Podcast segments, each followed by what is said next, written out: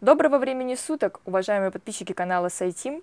Сегодня у нас в студии интереснейшая гостья, главная специалистка клиники доказательной медицины «Рассвет», блогерка, неврологиня, сомнологиня, авторка книги «Вынос мозга» Ирина Галеева. Здравствуйте. Здравствуйте.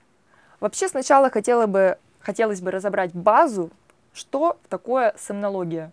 Что делает сомнолог и вообще кому нужно к нему обращаться? Могли бы вы буквально в трех словах рассказать это нашим подписчикам? Могу в трех словах, но хочется такую интересную баечку вначале рассказать, что когда я пошла учиться на сомнолога, перед этим я получила специализацию в неврологии и рассказала об этом в своем блоге подписчикам, то они возмутились, э, поскольку я себя позиционирую как доказательный врач, а тут пошла учиться на какого-то сомнолога. Это точно нормальная специализация, но да, это нормальная специализация. Сомнолог — это врач, который занимается расстройствами сна. Угу. А вот э, кому нужно обращаться к сомнологу? Например, если я пару дней не могу нормально спать, это уже звоночек о том, что мне стоит обратиться к специалисту? Или это должна быть какая-то постоянная история? Да, обычно должна быть постоянная история, чтобы поставить человеку, например, хроническую бессонницу, инсомнию, э, должны соблюдаться определенные критерии. Нарушения сна должны беспокоить на протяжении месяца или трех, в зависимости от того, на какую классификацию мы опираемся. И самое главное, эти нарушения должны возникать не менее трех раз в неделю. Хотелось бы узнать, как вообще сон связан с образом жизни человека? Вообще мы очень часто видим, что у людей определенный образ жизни может вызывать нарушение сна. Поэтому часто рекомендуем пациентам, у которых есть проблемы со сном, вести дневник сна, где человек отмечает, какой у него был сон в эту ночь и какие вещи он делал накануне, чтобы отследить какие-то факторы, которые могли повлиять на качество сна. Очень интересно. У меня как раз был вопрос про разные фичи, штучки для улучшения сна. Я, например, знаю про blackout шторы. Ну, это, в принципе, все. Вот какие еще есть такие девайсы, которые можно использовать, чтобы сон был лучше? Вообще девайсов таких много. А, много есть фич, которые не связаны с материальным, а зависят от поведения человека. А, мы все это в совокупности называем гигиена сна. Различные mm-hmm. правила, приемы, которые помогают лучше спать. Целом, э, я обычно не люблю давать людям какие-то рекомендации по гигиене сна, потому что правил очень много, а если человек невротизирован, очень переживает по поводу своего сна, то он может слишком заморочиться, и в итоге сон станет еще хуже. Более того, часто я вижу, что люди, которые хотят заняться таким биохакингом и как-то улучшить свой сон, они начинают жестко следовать правилам гигиены сна, отказываются от каких-то активностей, которые, по их мнению, могут повлиять на сон. В итоге качество качество жизни, настроение их снижается, от чего, естественно, страдает сон. И уже приходится лечить их препаратами или психотерапией, например. Ну вот, то есть, если заниматься спортом прямо перед сном, просто это очень распространено. Я знаю, что многие молодые люди ходят, любят ходить в зал ночью. Ну, там меньше людей, все дела. Mm-hmm. Вот. Можно опустить этот нюанс, то есть можно, в принципе, продолжать ходить в зал ночью. Или лучше этого все-таки не делать? Можно делать все, если человек не видит прямой связи, что это нарушает его сон. То есть, если молодой человек из раза в раз ходит в тренажерный зал ночью, uh-huh. и потом после этого возвращается в постельку и сладко засыпает, это отлично. Э, говорит о том, что такие вечерние занятия нисколько ему не вредят. Но если человек видит, что если он тренируется утром, он засыпает нормально вечером, а при вечерних тренировках возникают какие-то проблемы со сном, то тогда, естественно, тренировки лучше сместить на более раннее время. И вот как, как раз такая ситуация может быть примером того, как чрезмерное следование правилам гигиены сна может привести к нарушениям сна, потому что одна из частых причин, а, почему люди начинают с трудом засыпать, это э, отказ от вечерней привычной физической активности. То есть, например, такой молодой человек прочитал, что вечерние тренировки могут помешать сну, он их исключил, а, в итоге он недостаточно устал в течение дня и вечером не смог заснуть хотя, когда была тренировка, он отлично засыпал. Поэтому дневник сна и нужен человеку, mm-hmm. чтобы все это отслеживать. Но опять же, только тому человеку, у которого уже есть нарушение сна. Здоровому который не сталкивается с какими-то проблемами, лучше даже не заниматься этим, чтобы чрезмерно по поводу сна не заморачиваться, поскольку это повышает тревожность и ухудшает качество сна. Да, вы знаете, вот я, когда маленькая была, я любила смотреть «Папины дочки», и там была серия, где Женя, вот эта спортсменка, не могла уснуть из-за того, что она как раз-таки отказалась от спорта, и она встала ночью, начала приседать, мол, это поможет ей лучше уснуть. Я, кстати, пыталась следовать этому совету, у меня не получилось, честно скажу, так что не всегда, правда. А, спорт перед сном помогает уснуть. Меня он взбодрил. И в связи с этим я хотела бы задать следующий вопрос. Насколько неврология связана с психическими заболеваниями? Вот, например, у человека часто болит голова. Ну, не знаю, возможно, у него биполярное расстройство, депрессия, неважно. И он приходит к неврологу, как бы на это жалуется. И должен ли невролог направить его к психотерапевту, ведь ну, психотерапевты лечат разные такие заболевания, или невролог компетентен достаточно для того, чтобы излечить, это излечить, назначить курс, терапию, и чтобы вылечить человека, помочь ему. Угу. Вообще психическими заболеваниями занимается, естественно, психиатр. Но часто неврологам приходится назначать э, препараты, например, антидепрессанты, которые могут помочь им их пациентам. Например, э, приходит пациент, у которого есть э, частые головные боли, например, мигрени или головные боли напряжения, и невролог видит по определенным критериям, по определенным шкалам, что у человека есть еще и депрессия. В таком случае обычно нет смысла человека отправлять к психиатру за антидепрессантами. Э, невролог сам может выписать антидепрессанты. У нас есть для этого все компетенции, есть рецепты, мы обладаем необходимыми навыками, чтобы препарат подобрать и назначить. И мы назначаем антидепрессант, который помогает и при депрессии, и при головных болях. То есть сразу действуем на две проблемы, и потом рекомендуем пациенту обратиться к психиатру либо сразу, либо тогда уже примерно через месяц, чтобы психиатр имел возможность оценить эффект от э, препарата. Потому что если пациент придет э, к психиатру сразу после хорошего невролога, который назначил антидепрессанты, психиатр скажет, ну да, я согласен, продолжайте пить, э, приходите через месяц. То есть, ну, имеет смысл прийти, чтобы психиатр уже оценил эффект mm-hmm. и, если нужно, поднял э, дозу, э, чтобы добиться полного эффекта. А вот э, есть какая-то статистика, может быть, по заболеваниям и нарушениям сна. Например, у людей с тревожным расстройством чаще встречаются бессонницы или у людей с биполярным расстройством часто встречается вот эта вот штучка, когда зубами щелкаешь во сне? Или это не зависит совершенно от психических расстройств?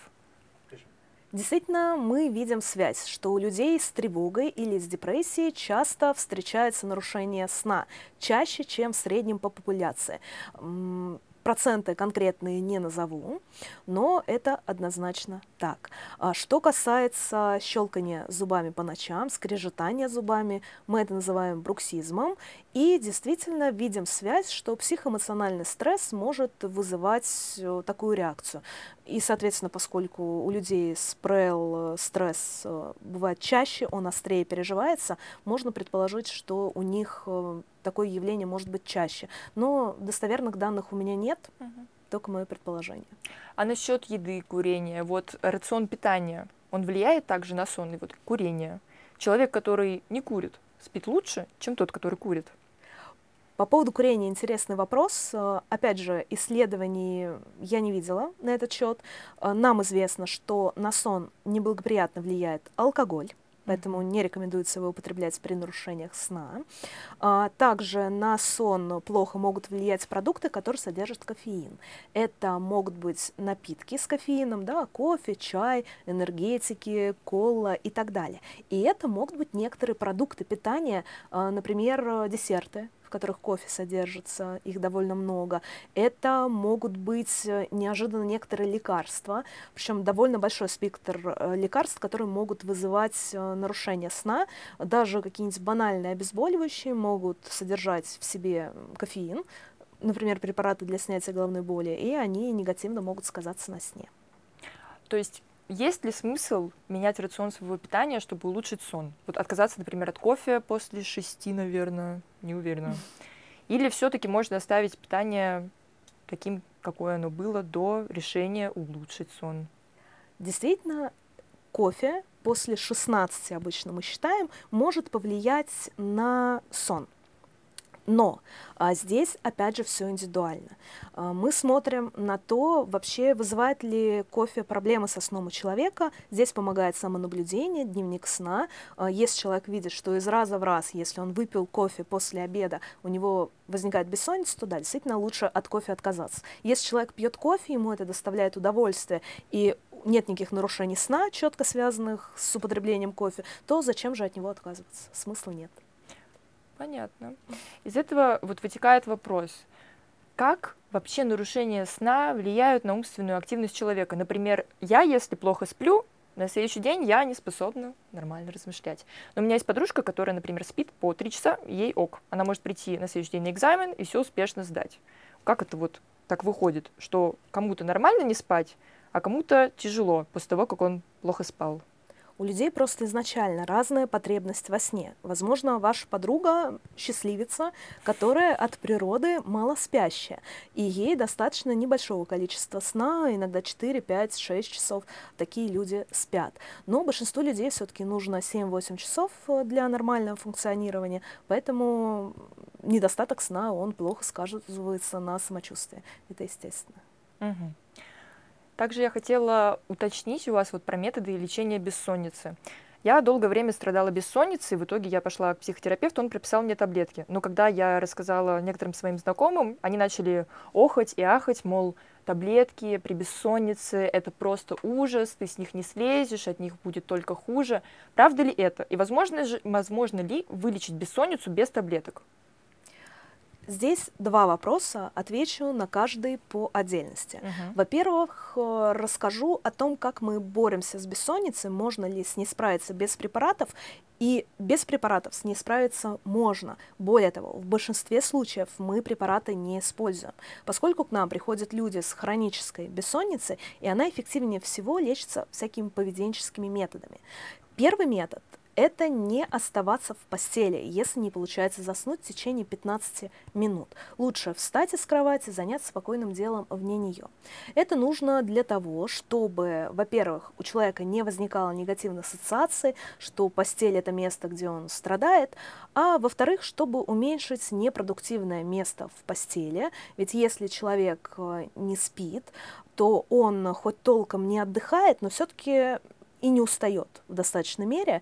И если он будет заниматься какими-то делами вне постели, он все-таки немножечко утомится, почувствует сонливость и уже вернется в постель, готовый заснуть. Это классно помогает нашим пациентам, потому что даже в тот момент, э, когда у них просто возникает мысль о том, что они не могут заснуть, они думают, окей, ничего страшного, я не буду крутиться до утра с э, неприятными мыслями, я пойду, например, почитаю книгу, на которую не хватало времени. Это очень классно расслабляет человека, и порой он засыпает, даже не э, вставая, собственно, из постели. Второе важное правило – это вставать в одно и то же время, даже выходные дни. Это помогает накопить усталость э, человеку. В какие-то ночи он действительно будет не высыпаться, потому что у него позднее было засыпание из-за того, что мучила его бессонница. Но со временем у него накапливается усталость, и он будет засыпать буквально по щелчку. И таким образом сон у него налаживается. Что касается таблеток и того, что они вызывают зависимость, это действительно правильное замечание. Потому что многие препараты, которые мы используем от э, бессонницы, обычно острой бессонницы, они э, могут вызывать очень сильное привыкание, и потом большое количество людей не может от них отказаться, если пили их слишком долго. Речь идет про э, Z-препараты, про препараты э, бензодиазепинового ряда, которые могут давать и какие-то неприятные побочные эффекты, особенно последние, например, дневную сонливость, чего мы вообще-то хотели бы избежать у людей с бессонницей, и привыкание. Например, а, есть такие препараты, барбитураты, а, которые в том числе входили в состав а, всяких успокоительных капель, которые любили использовать пожилые дамы для своего успокоения. И мы наблюдали буквально наркоманию связанную с употреблением этого препарата. И когда капли сменили свой состав, и э, дам больше не торкал, этот состав, появилась целая мафия, которая помогала добыть старый препарат, где содержались вот эти успокаивающие вещества. Так что, да, вопрос действительно серьезный, без назначения врача это может быть небезопасно. То есть все, успокоительные, если не можешь уснуть, это табу. Даже вот эти на травках, какие-то там всякие таблеточки, успока... успокаивающие чаи не нужно использовать. Вообще, в целом, а, доказательная медицина, она не очень относится к различным травяным сборам. Проблема в том, что тяжело отслеживать концентрацию вещества, а в травах бывают очень э, мощные вещества. Хоть люди говорят, ой, ну это всего лишь травка, муравка, что такого. Mm-hmm. Но на самом деле, например, взять э, белодонну, взять э, кокаин, э, это тоже травка, да, по сути, но это совсем не слабое э, вещество, как можно предположить. И мы часто сталкиваемся с различными проблемами, например, с лекарственными гепатитами у людей, которые злоупотребляют разными препаратами с травами.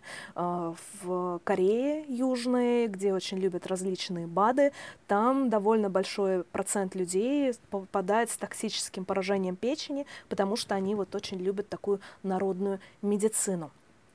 Поэтому э, лучше лишний раз травяные чаи не пить ни по какому случаю. Если это, конечно, не какие-то банальные, безопасные травы, типа мяты, ромашки и так далее. Но, к сожалению, если препарат безопасен, он чаще всего да. не обладает каким-то сильным эффектом, поэтому исследования, которые есть на тему успокаивающих трав, они, к сожалению, не показали, что эти травы как-то помогают для сна. В частности, валерьяна, например, была исследована, но нет, э, она заснуть к сожалению, не поможет.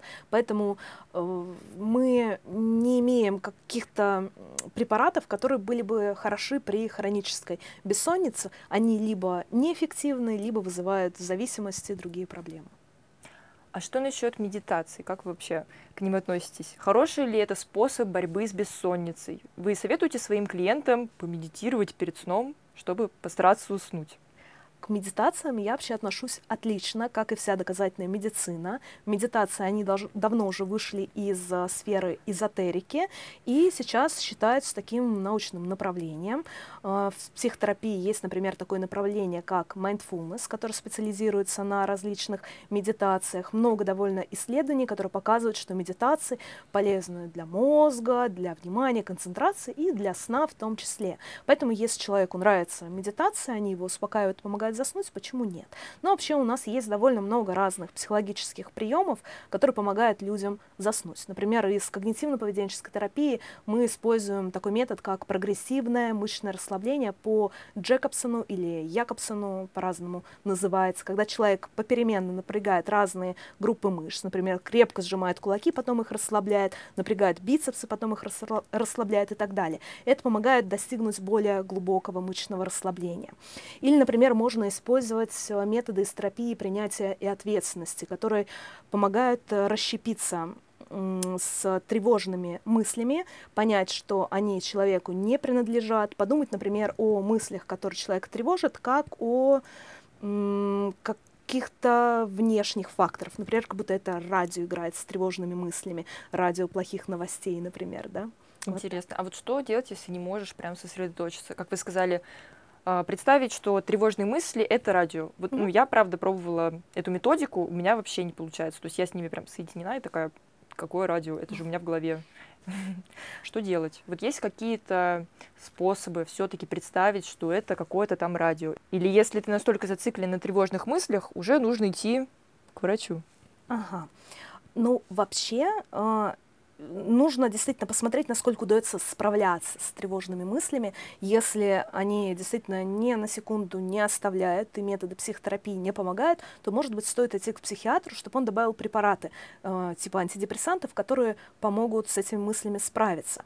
Но вообще, если не помогает, например, вот этот прием с радио плохих новостей, то можно попробовать другие методы из терапии принятия ответственности. Например, можно эти тревожные мысли пропеть. Это помогает почувствовать, что они довольно абсурдные, от них отщепиться. То есть различные такие методы использовать, которые помогают мысли тревожные сделать смешными. Это помогает отделить их от себя. Много таких прикольных э, приемов есть в книге «Ловушка для счастья». Не помню точно, как зовут автора, я думаю, мы это добавим угу. где-нибудь да. здесь. Вот.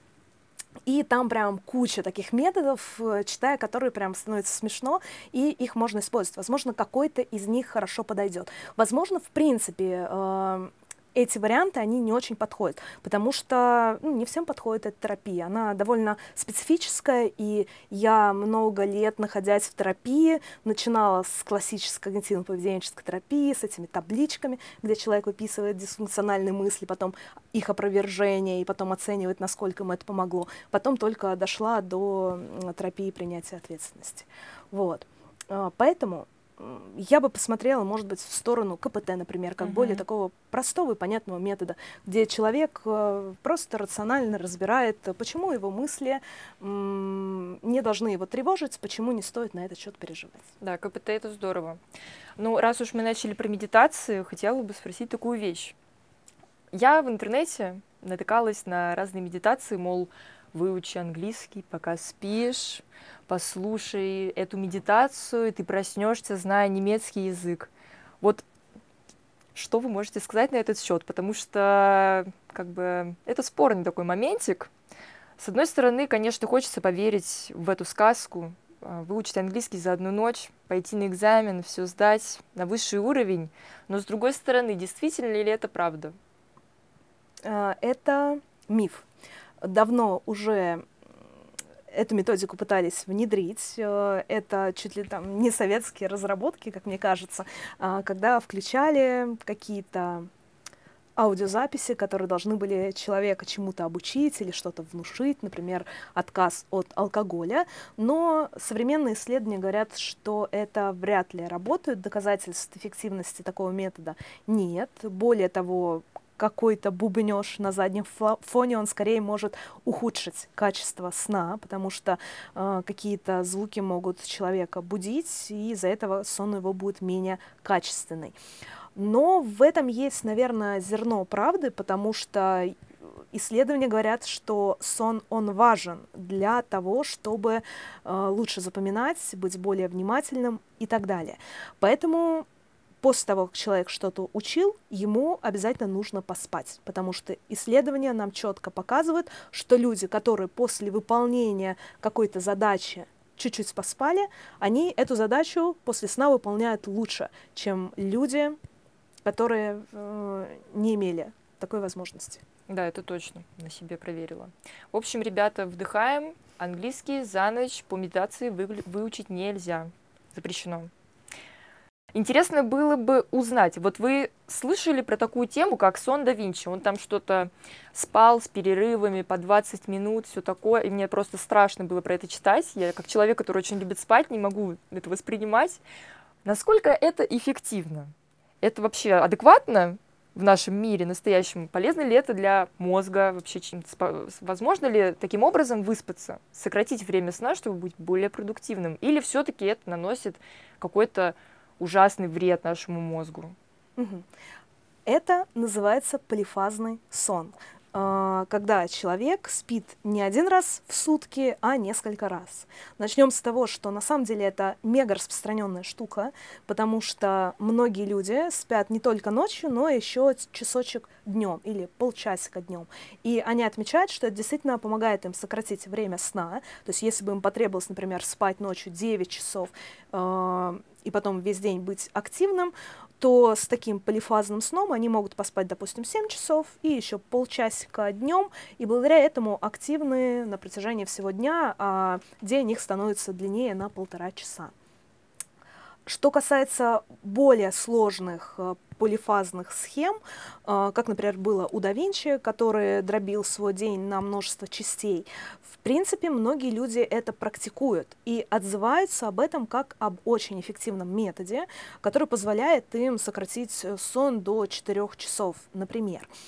И э, мы можем опираться в данном случае только на отзывы этих людей, которые говорят, что им классно, им комфортно. Единственный нюанс, что тяжело э, такой график соблюдать, потому что вмешиваются различные внешние факторы. Например, днем, когда человек хочет э, вздремнуть положенные 20 минут, его там какой-нибудь шум дрели может разбудить и порушить всю вот эту красивую систему. Что касается безопасности, это не изучено, потому что, во-первых, большинство людей не придерживаются, как правило, такого режима на протяжении всей жизни. Это довольно тяжело.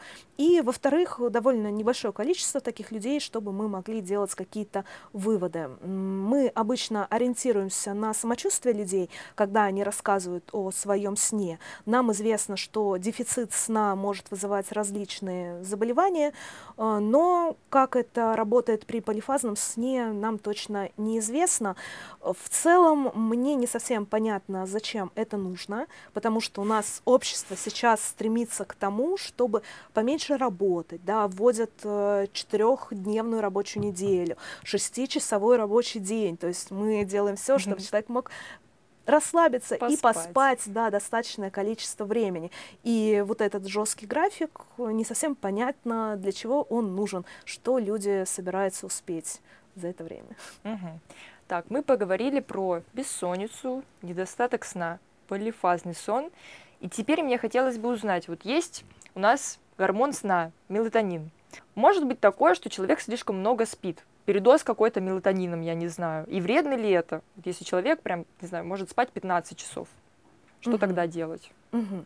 А, во-первых, э, я бы не стала здесь говорить передоз мелатонином, поскольку под передозом мы обычно имеем в виду, когда человек выпил слишком много препарата угу. определенного. Кстати, что интересно, что касается мелатонина, а, у нас же мелатонин есть в таблетках, да, в и мелатонин считается довольно безопасным препаратом, неизвестно каких-то случаев передозировки этим препаратом. Даже конструкция к мелатонину часто описывают случай, что какой-то человек выпил 100 таблеток мелатонина, непонятно, зачем он это сделал, наверное, очень хотел спать, да, ну, сложно, но у него вообще не наблюдался никаких э, негативных эффектов. Я не рекомендую никому пить такое количество мелатонина, мы обычно рекомендуем 3-5 миллиграмм, если есть какие-то показания для его приема, но эм, в целом он считается безопасным, мы его назначаем детям, пожилым людям, и он не вызывает никаких взаимодействий или побочных эффектов, как правило. А что касается слишком долгого сна, то э, здесь нужно посмотреть, насколько он долгий. Бывают действительно длительно спящие люди, но обычно мы считаем, что это часов 10. Если человек спит больше 10 часов, это уже настораживает. Нет ли у человека какого-то физического заболевания? Э, может быть, например, у него есть проблемы с щитовидной железой, из-за чего он длительно спит. Э, может быть, у человека есть какое-то э, психическое заболевание, да, например, депрессия может сопровождаться длительным сном. Поэтому такого человека человека, который спит по 15 часов, мы обследуем, ведь это очень сильно влияет на качество жизни. По сути, у него остается всего 9 часов на активную деятельность, угу. и он совсем не успевает пожить. Проспал всю жизнь. Да. Если мы возьмем среднестатистического человека, да, для которого нормальный сон это 8 часов, что хуже, если он будет не досыпать, спать по 4 часа, например, или если он будет пересыпать, то есть спать больше 10 часов, что вреднее? Угу. Вообще, среднестатистический человек действительно спит 7, э, 8, реже 9 часов, и э, для него вреден недосып однозначно, потому что если человек хронически мало спит, то повышается риск различных заболеваний, например, той же болезни Альцгеймера, потому что во сне у нас выводятся из головного мозга всякие токсичные вещества, которые в течение дня образуются, э, и это происходит все во время сна, и если человек мало спит, то все это не выводится и развивается болезнь Альцгеймера. Существует сейчас такая теория. А, если же человек дольше спит, он либо не среднестатистический, возможно, у него выше потребность во сне, а, и тогда с таким человеком нужно разбираться, нет ли какой-то болезни, которая, например, приводит к такому длительному сну. Но чаще всего такие вопросы задают э, люди, у которых просто не совсем стабильный график, и, например, обычным требуется 8 часов сна, в какие-то дни они не доспали, и, например, в выходные дни они спят подольше, чтобы восполнить дефицит сна, но это не постоянная история, что они спят по 10 часов. В таком случае предлагаю ориентироваться на самочувствие. Просто если человек слишком долго спит в выходные, у него могут быть какие-то проблемы такого плана, как, например, мигрени выходного дня. У некоторых людей от пересыпа может заболеть голова. Если такое наблюдается, то тогда даже выходные дни лучше вставать по будильнику и дольше не спать. Но если изредка человек выходные или во время отпуска э, поспит там 9-10 часов, особенно если он накануне сильно устал, ну это нормально, ничего страшного. Мы с вами обсудили несколько недугов сна. А, я бы хотела обсудить эту тему пошире.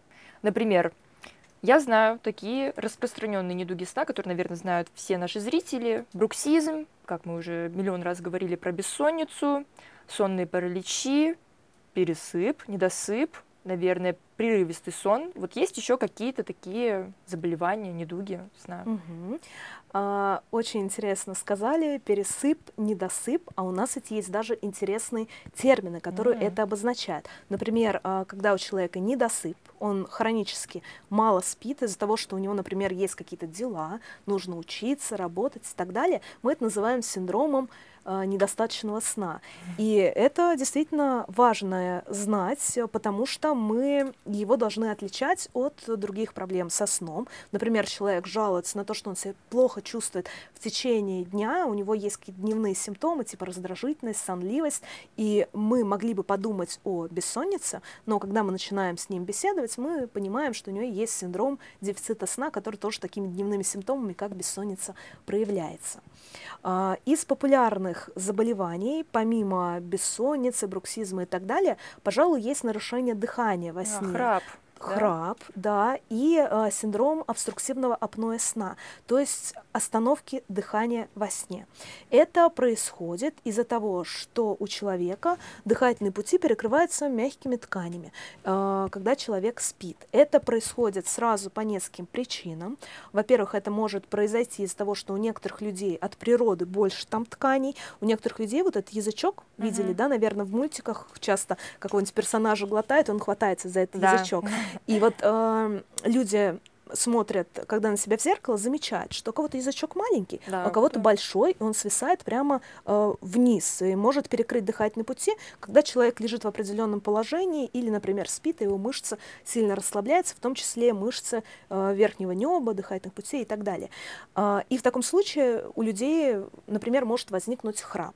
Храп сам по себе это не опасное состояние, не считается патологией, которую обязательно нужно лечить, но часто храп может сопровождаться сопровождаться остановками дыхания во сне, и тогда человека нужно лечить. Потому что когда человек ночью не дышит, у него падает насыщение кислорода э, в крови, э, организм страдает от э, недостатка кислорода, будет человек, чтобы он проснулся, взбодрился, мышцы сократились, он вздохнул. В итоге у человека нет фаз глубокого сна, по факту, он постоянно э, пробуждается. Из-за этого он э, испытывает очень сильную сонливость в течение дня, может заснуть буквально за рулем автомобиля, э, на светофоре где-нибудь или сев, просто посмотрев телевизор, тут же выключается, потому что он просто хронически не высыпается. В таком случае таким людям мы подбираем специальный аппарат, он называется СИПАП. Это mm-hmm. такая маска, она надевается на Ничего лицо. Себе и нагнетает специальным компрессором человеку воздух в дыхательные пути. Причем довольно умный аппарат, он понимает, э, в какой момент человек перестает дыхать, дышать, и именно в этот момент начинает нагнетать воздух хоть звучит довольно жутко, какой-то компрессор, маска на лице, и люди часто боятся такой терапии, а, потому что думают, что это будет неудобно, еще больше ухудшит их сон, но многие люди после правильно подобранной СИПАП-терапии начинают спать просто шикарно, они впервые просыпаются выспавшимся за много-много лет, у них проходят там головные боли, у них перестает э, подниматься давление, они э, даже начинают худеть, если у них был, например, лишний вес, потому что у них просто становится больше сил, чтобы активнее двигаться в течение дня, и у них нет, например, э, позывов, чтобы переедать и компенсировать вот эту усталость э, пищей. Интересно. Даже не слышала про такое. Может, надо попробовать? Сейчас хотелось бы поднять мою любимую, мне кажется, самую страшную тему недугов. Это сонный паралич. Вот у меня ни разу его не было. Тьфу-тьфу.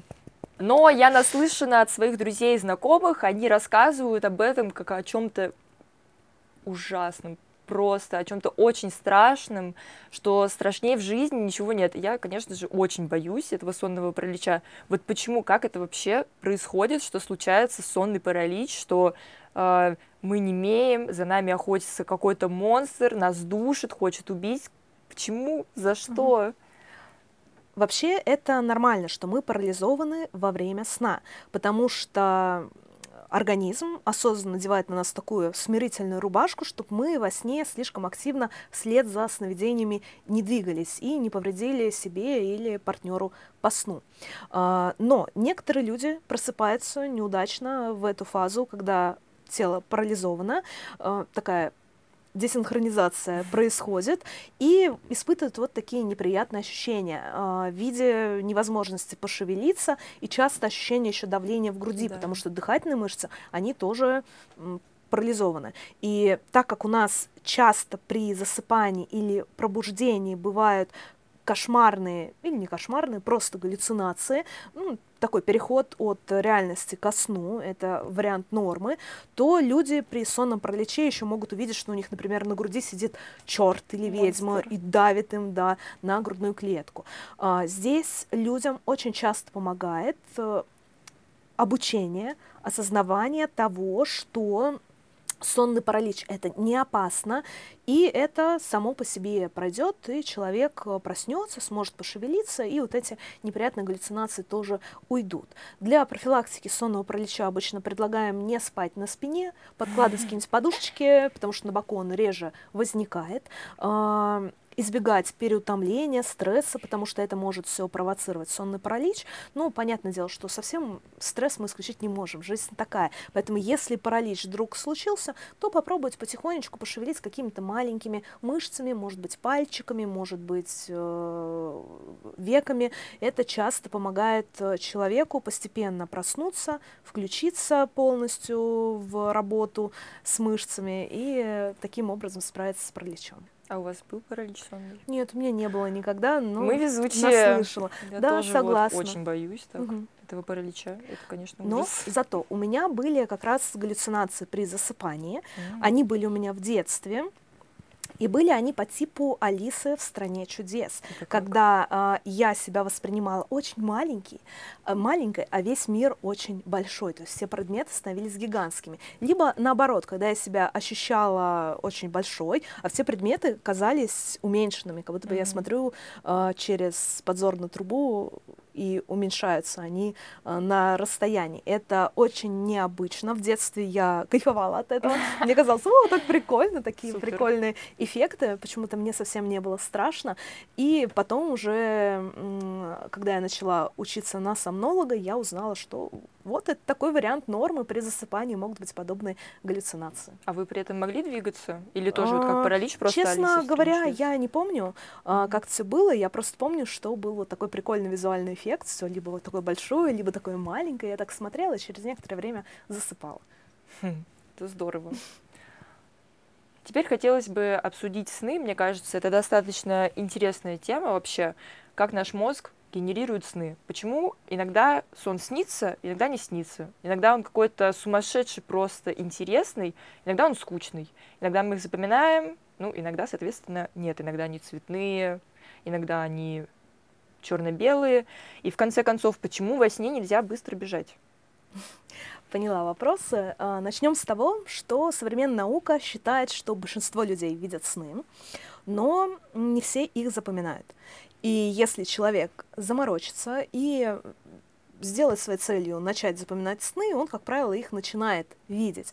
А, Для этого мы предлагаем обычно вести дневник сновидений, то есть человек просыпается утром и пытается вспомнить, что же ему снилось. И в большинстве случаев через некоторое время человек начинает видеть сны.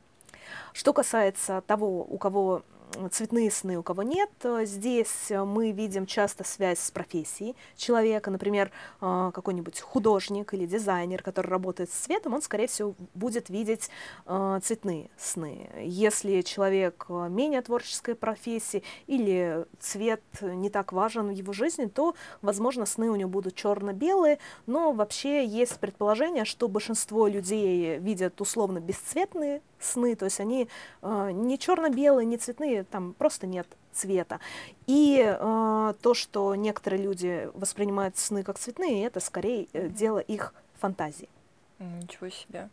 Вообще про сны очень интересно, ведь есть э, много теорий, почему мы видим сны, э, и ни одна из них пока не доказана, потому что ну, тяжело это как-то э, доказывать. Кто-то предполагает, что сон это просто какие-то вспышки в головном мозге, мозг подает какие-то сигналы, таким образом, возможно, очищается как-то, э, включает какие-то процессы запоминания, переработки информации, но так как э, мозг в то же время любит, чтобы все имело какой-то смысл, он из этих э, вспышек, никак не связанных эпизодов, формирует какую-то историю, и в итоге мы видим какие-то безумные сны, где верхом на крокодиле очу- э, оказываемся на какой-то другой планете, mm-hmm. хотя это полный набор был бессмыслицы, который наш мозг попытался как-то упорядочить.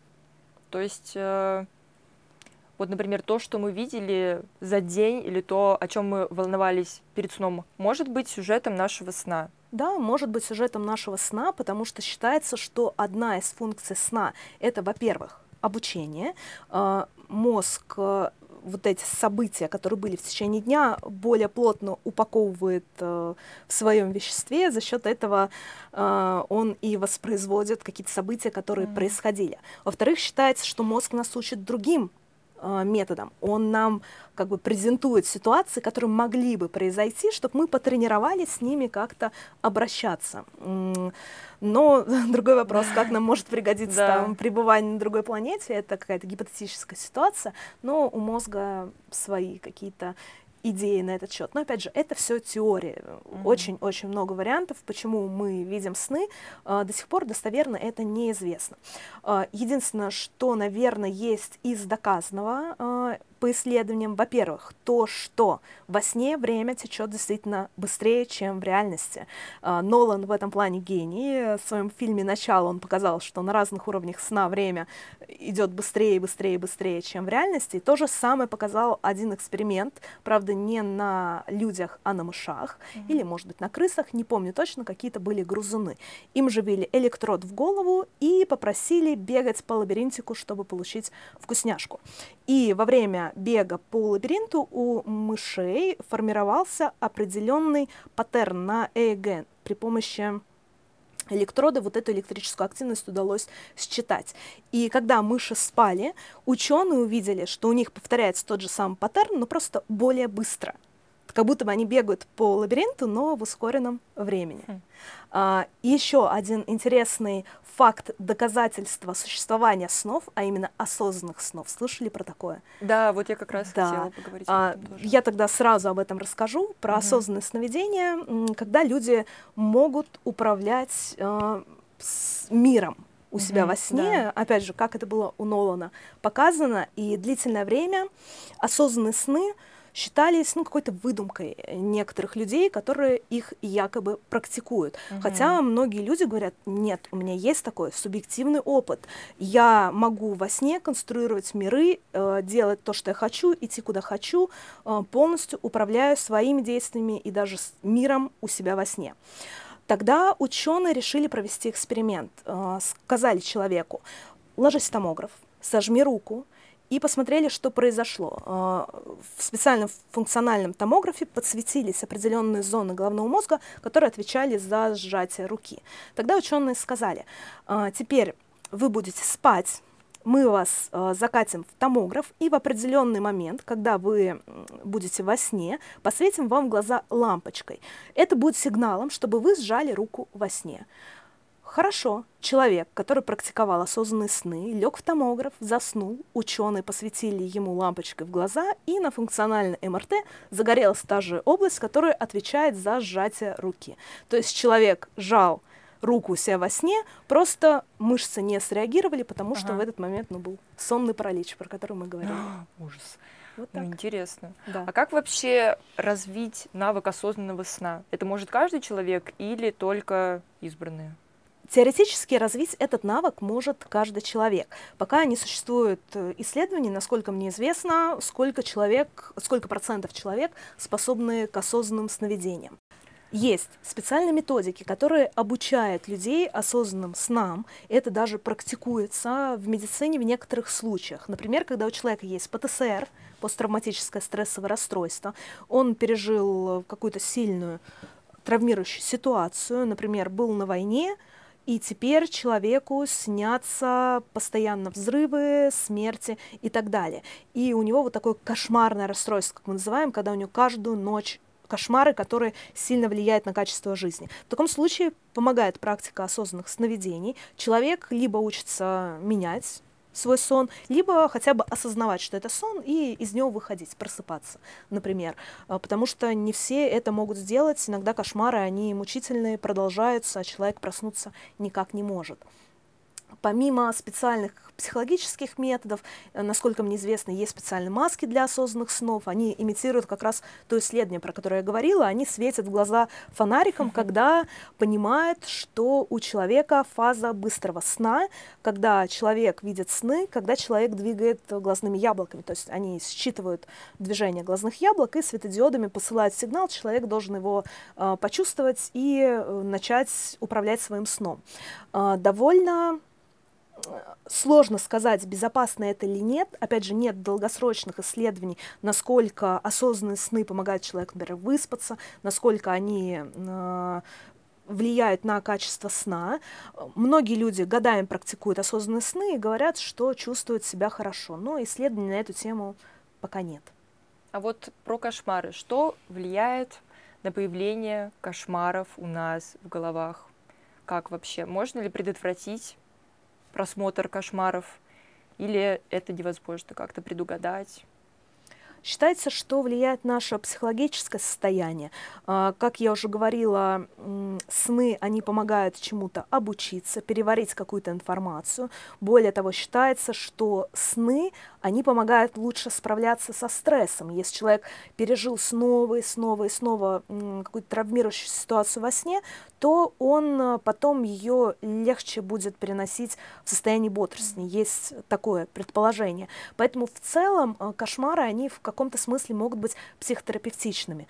Но э, есть люди, которые от кошмаров страдают длительно, кошмары у них возникают часто, и из-за этого люди боятся даже ложиться в постель. В таком случае, да, требуется лечение, либо какие-то препараты, которые назначает врач-психиатр, либо психотерапия, либо это все вместе, может быть, осознанный сны, сны как часть терапии, но все это должно решаться индивидуально. К счастью, это не очень частое явление, такое кошмарное расстройство, uh-huh. которое влияет на жизнь. Обычно кошмары, они эпизодически случаются, и большинство людей хоть испытывает какие-то неприятные ощущения в момент кошмаров, но с этим справляются, потому что они бывают довольно редко.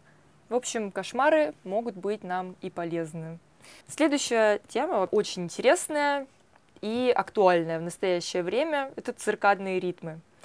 Есть такой феномен совы, жаворонки. Вот как вообще природа распределяет эти статусы среди людей?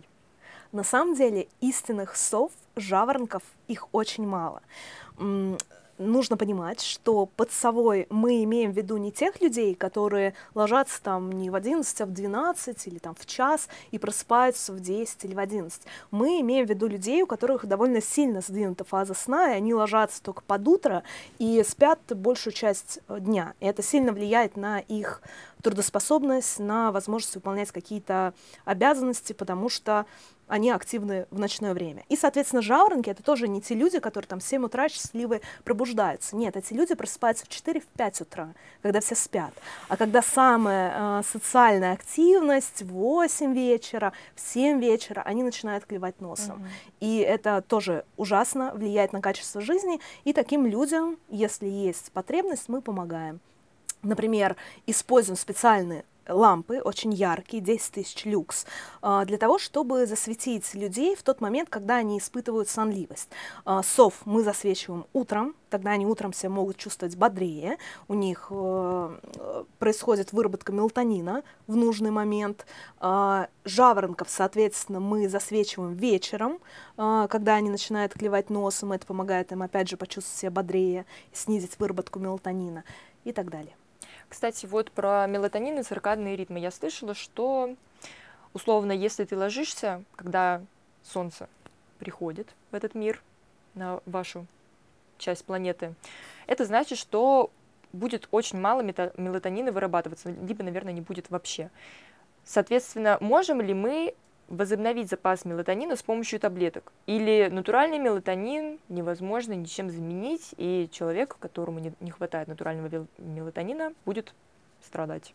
Не, на самом деле вот эти добавки с мелатонином, они довольно эффективны, и мы их часто используем при нарушениях циркадных ритмов. А, чаще всего мы их даем совам, в момент, когда им нужно заснуть, например, там в 10, в 11, 12 ночи. Можем давать людям, у кого э, нарушение циркадных ритмов из-за перелета, например, когда они улетели в другой часовой пояс, так называемый джетлаг, мы им даем, опять же, мелатонин, чтобы они пораньше могли заснуть. Также мелатонин мы используем часто у пожилых людей после 55 лет, когда снижается выработка собственного мелатонина. А молодым людям э, не имеет смысла обычно давать мелатонин, потому что у них и так полная черепная коробочка этого мелатонина. А, и сейчас хотелось бы сделать отсылочку на ваше интервью с доктором Сычевым, доктор Сычев. Там вы обсуждали смертность иммигрантов, то есть вы говорили о том, что у человека циркадные ритмы, так сказать, привязаны к стране его рождения, и условно, если человек переехал из России в Америку, да, где у нас 12 часов разница, его циркадные ритмы никогда не перестроятся на Америку, соответственно, он будет страдать, ему будет не хватать сна, и он возможно, умрет раньше. Да, кортизол, он вообще очень независимо от э, циркадного ритма, ну, точнее, от того, где человек находится, например. То есть он в другую страну полетит, у него будет кортизол вырабатываться как э, в родном месте. Угу. Что насчет этого? Есть ли а... какие-то новые исследования? К сожалению, новых исследований на эту тему нет. Это все были наши такие а, гипотетические предположения, а, и связаны они даже не с циркадными ритмами, связанными с мелатонином, потому что на мелатонин мы можем довольно эффективно влиять, потому что он разрушается от яркого света, поэтому мы можем а, людям а, врубать яркий свет а, утром, когда они не могут проснуться, или, например, ночью, если им нужно работать по ночам, очень эффективно влияя на выработку мелатонина, либо давать мелатонин в добавках, когда нам нужно, чтобы человек спал. И на мелатонин довольно успешно удается повлиять. Но у нас есть такие штуки, которые привязаны к ритмом э, места рождения человека, например, выработка кортизола, она очень плохо поддается влиянию. Э, были исследования, что люди уходили в пещеры, где не было солнечного света, у них не было никаких источников, которые бы говорили, какой сейчас час, и у людей начинал искажаться их ритм жизни. Например, они начинали жить по 25-часовому дню, 26-часовому дню, э, но при этом кортизол, он оставался примерно на одном и том же уровне в определенные часы очень жестко фиксированы его показатели. Он обычно где-то к 5 утра повышается, пробуждая человека от сна, и снижается в течение дня, и к часам к 11 самое низкое его значение, поэтому рекомендуется людям ложиться именно в 11 часов. Если человек ведет э, другой режим э, жизни, это, к сожалению, может негативно сказаться на здоровье, потому что сон будет не такой качественный. Но все-таки мы видим, что люди, которые переезжают совсем в другой часовой пояс, они перестраиваются, uh, поскольку помимо кортизола есть много других uh, метаболических систем, которые замешаны э, в возникновении сна, в циркадных ритмах и так далее. Э, кроме того, нет доказательств пока каких-то, которые бы говорили, что люди, переехавшие в другую страну, меньше живут. Кроме того, э, на качество жизни влияет же не только сон, но и множество других факторов. Например, доступность медицинской помощи, ее качество, количество стресса, социальная стабильность и так далее далее. И если человек, например, из какой-то неблагополучной страны переедет в более благополучную, хоть там у него будут э, какое-то время или, может быть, даже длительный период нарушены циркадные ритмы, возможно, в целом для здоровья это будет все лучше. Опять же, повторюсь, это все основано на таких теориях, пока доказательств того, что переезд в другую страну как-то вреден для сна в долгосрочной перспективе или для здоровья в долгосрочной перспективе из-за нарушения циркадных ритмов нет. В общем, ждем доказательств. Ждем. Да. Ну, сложно пока как-то исследовать, mm-hmm. потому что нужно собрать определенную выборку людей. что не всегда бывает удобно. Напоследок хотелось бы узнать про комфорт сна и про утреннюю рутину. Как поскорее проснуться? Полезен ли холодный душ с утра? И вообще, важен ли матрас, на котором мы спим?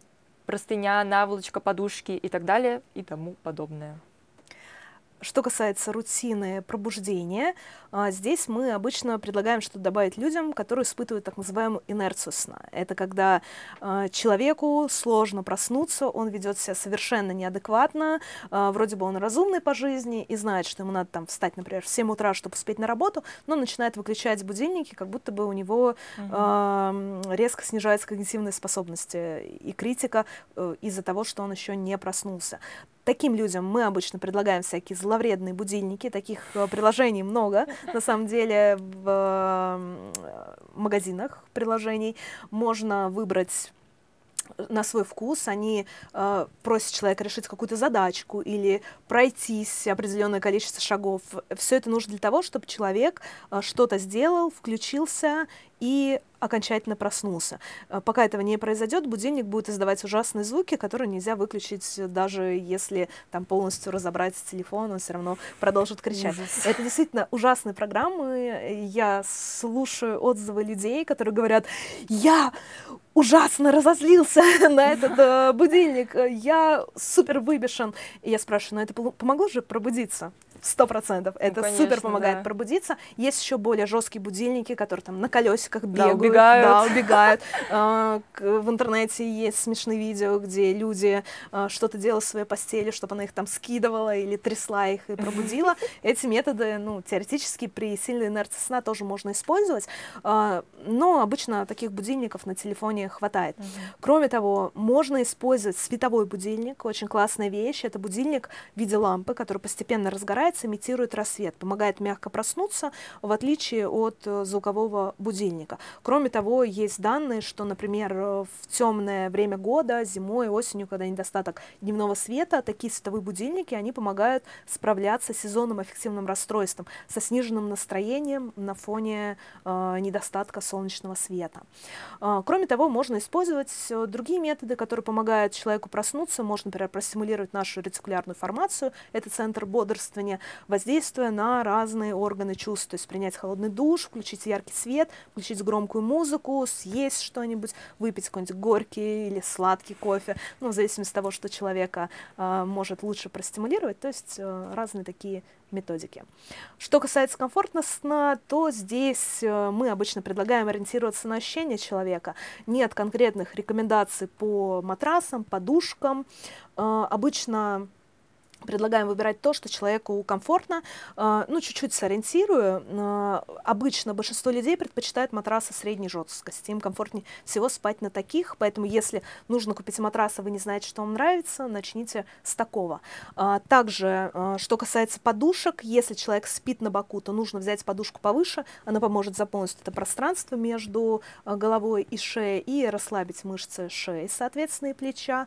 Если человек спит на спине, можно можно подушку пониже, на животе можно вообще от подушки отказаться. Угу. Также стоит приобрести побольше подушек, чтобы класть их не только под голову, но, например, положить под руку, это поможет мышцы руки расслабить. Между ног можно подушки положить, это поможет расслабить мышцы поясницы, а, если человек, например, спит на боку. Или можно под спину положить подушку, чтобы не переворачиваться на спину или на живот, если у человека возникает храп, например, в положении лежа на спине. Но в таком случае мы, кстати, людям предлагаем носить специальную футболку, на которую нужно нашить кармашек, а в этот кармашек положить теннисный мячик. И тогда человеку просто некомфортно будет спать на спине. Это помогает справиться, если храп возникает только в одном положении. Прослеживается ли какое-то влияние пост на сон человека? В целом таких наблюдений нет. Мы предлагаем выбирать позу, которая удобна. Единственный нюанс, если какая-то поза вызывает боль, то ее стоит скорректировать. Если человек из раза в раз видит, что у него возникает боль, например, если он лежит не на боку, на спине, на животе, то можно использовать, опять же, подушки, чтобы создать себе комфортное положение э, на боку. Но в целом, когда у человека возникает боль во сне, это всегда настораживает, нет ли какого-то заболевания ревматологического, ортопедического. Например, у некоторых людей не имеют руки во сне. Mm-hmm. Это возникает из-за того, что тяжело контролировать положение рук во время сна. Человек может вот так вот руку согнуть, перетянуть, пережать нервы в области запястья, тогда человеку можем предложить носить специальную шину, артез на запястье, чтобы рука не сгибалась. Некоторые люди говорят, что у них болит спина по утрам и связывают это с неудобной постелью, но это может быть, например, проявлением болезни Бехтерева. Это ревматологическое заболевание, для которого характерна утренняя боль в спине. О, ничего себе. А вот у меня созрел такой вопрос. Бывают же кровати-чердаки, двухэтажные кровати, ну и обычные кровати. Кто-то вообще спит на матрасе. Есть ли различия? Например, вот на втором этаже воздух спертый, там спать нежелательно. Лучше всем спать поближе к полу или без разницы вообще? Каких-то конкретных рекомендаций нет, но если действительно на э, чердаке у человека спертый воздух, и он просыпается каждый раз с плохим самочувствием, то, возможно, стоит либо вентиляцию там обеспечить, либо действительно на уровень пониже спуститься. Я слышала про такой феномен, когда люди путают сон и реальность. Например, им приснился сон, они встают, и им казалось, что это действительно происходило с ними когда-то в жизни. И они потом там рассказывают, может быть, всем, вот я там был-то там-то, там-то, а на самом деле такого не было. Является ли это каким-то заболеванием? Плохо ли это вообще для нашей жизни? И можно ли как-то это излечить? Угу.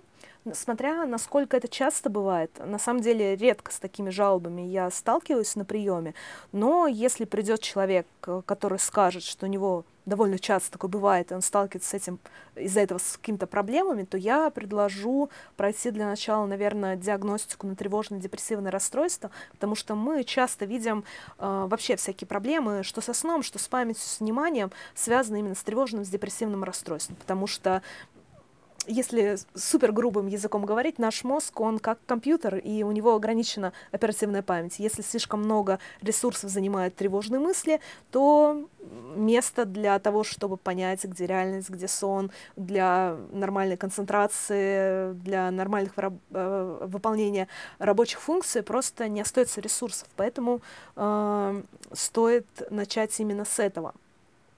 Наверное, вот что бы я сделала такому пациенту? Ребята, надеюсь, вы все записали. Всем добрых снов. Пока-пока. А теперь финалочка. Следующие 30 секунд вас слышит каждый человек на Земле. Что вы скажете этим людям? Если не получается заснуть за 15 минут, то лучше встать с постели и заняться спокойным делом вне нее. Это нужно для того, чтобы не было негативной связи между постелью и негативными мыслями, и э, для того, чтобы у человека, в принципе, уменьшилась тревожность, потому что он будет думать о том, чем приятным он будет заниматься сегодня ночью.